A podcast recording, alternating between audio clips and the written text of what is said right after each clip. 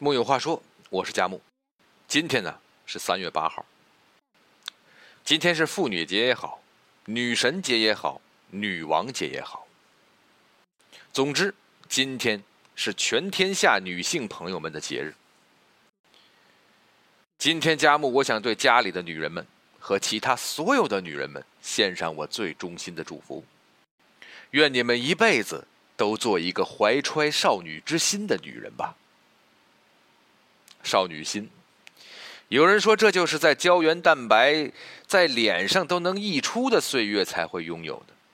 年纪大了，被生活折磨着的妇女们，还揣着少女之心，有什么意义吗？有些人就喜欢用阶段去给女性划分任务，比如读书时要好好学习，恋爱时要撒娇卖萌，结婚后要勤俭持家。当了妈要温婉贤惠，跟升级打怪一模一样如果在这个阶段做了任务以外的事情，那就是没干什么正经事儿。于是，有些人就接受了这种观点，早早的扔掉了少女心，跑着步奔向了妇女阶段，好像不提前去打个卡，就跟丢了人生的年终奖一样。其实啊，也并没有什么人说到了什么年龄就该让自己放弃追求梦想，就这么把少女的粉色的梦境熄灭，灰头土脸的面对惨淡又平凡的人生，接受自己一无是处的事实。记得很多年前，啊，这大概得有十年了吧，那个时候啊，万能的人人网。还可以让四散天涯的小学同学们聚在一起。那个时候，我们这些同学们见面，从不谈什么拆散几对的事情，就是真的单纯的在叙旧。男生和哥们们还能一起互相骂傻逼，女生和姐妹们还能一起牵手去洗手间。第一年聚会呢，大家在一起，悲伤春秋的拍照合影。然后发到微博上，显摆一下岁月还真是一把杀猪刀。第二年聚会的时候，这有些姑娘啊就当了妈了，一进门谁都没认出来。比如我们以前的班花，哎，过去她一瓜子脸，绑一娃美辫一点都不比高圆圆差。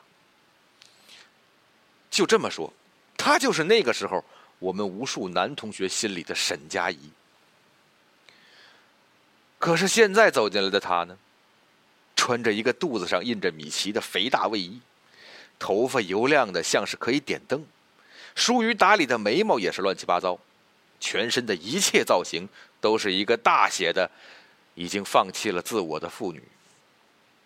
她说：“现在家里看孩子，懒得收拾自己，而且都当妈的人了，还打扮的花枝招展做什么呢？”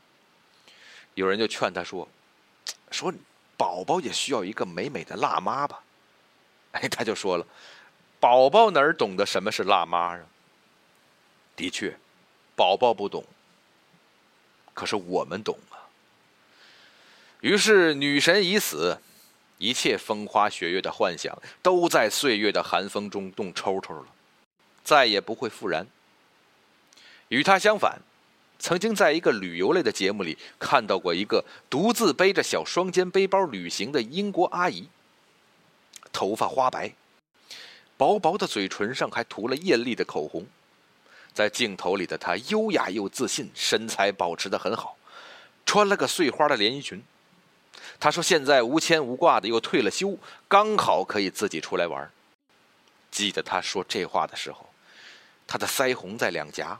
就像是少女脸上的红晕一样，依然可以让她天真而且好奇的探索着这个世界。把少女和妇女的距离牵扯上阶段与年龄，统统都是耍流氓。就像大叔和师傅，一个是风情万种、魅力万千，一个是邋里邋遢、大腹翩翩。这两者之间的差距，不过是一份对自我的坚持而已。在少女时代。女人们相信世间美好的一切，有真命天子驾五彩祥云而来，期待商场里新一季上市的时候，鞋柜里永远缺少的那双高跟鞋。约会前呢，要在镜子前仔细的打扮自己，画精致的眼线和高挑的眉毛，仔仔细细的涂口红。也许会馋嘴多吃一块芝士蛋糕，也许在无助的时候也会偷偷的抹眼泪。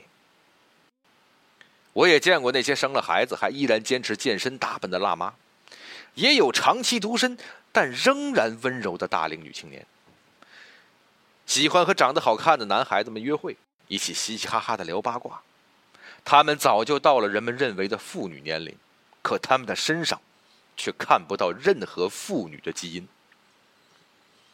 他们没有选择在某个时刻给自己贴上妇女的标签跟自己过去的闪光和美好说了声拜拜，就一头扎进俗世的坑里，抛弃好奇，抛弃精致，赖在里面继续沉沦。一辈子做少女又怎样呢？各位女人们，你们就是要在妇女节里假装跟自己无关，在儿童节里去排队买个快乐儿童套餐，集齐全套的玩具。我希望，十年以后，甚至很多个十年以后。就算在玻尿酸流失后不小心变成了一个有眼袋和鱼尾纹的妇女，还能有一颗听到我为你唱首情歌就开心的热泪盈眶的少女之心。木有话说，我是佳木。各位女人们，节日快乐！咱们明天接着聊。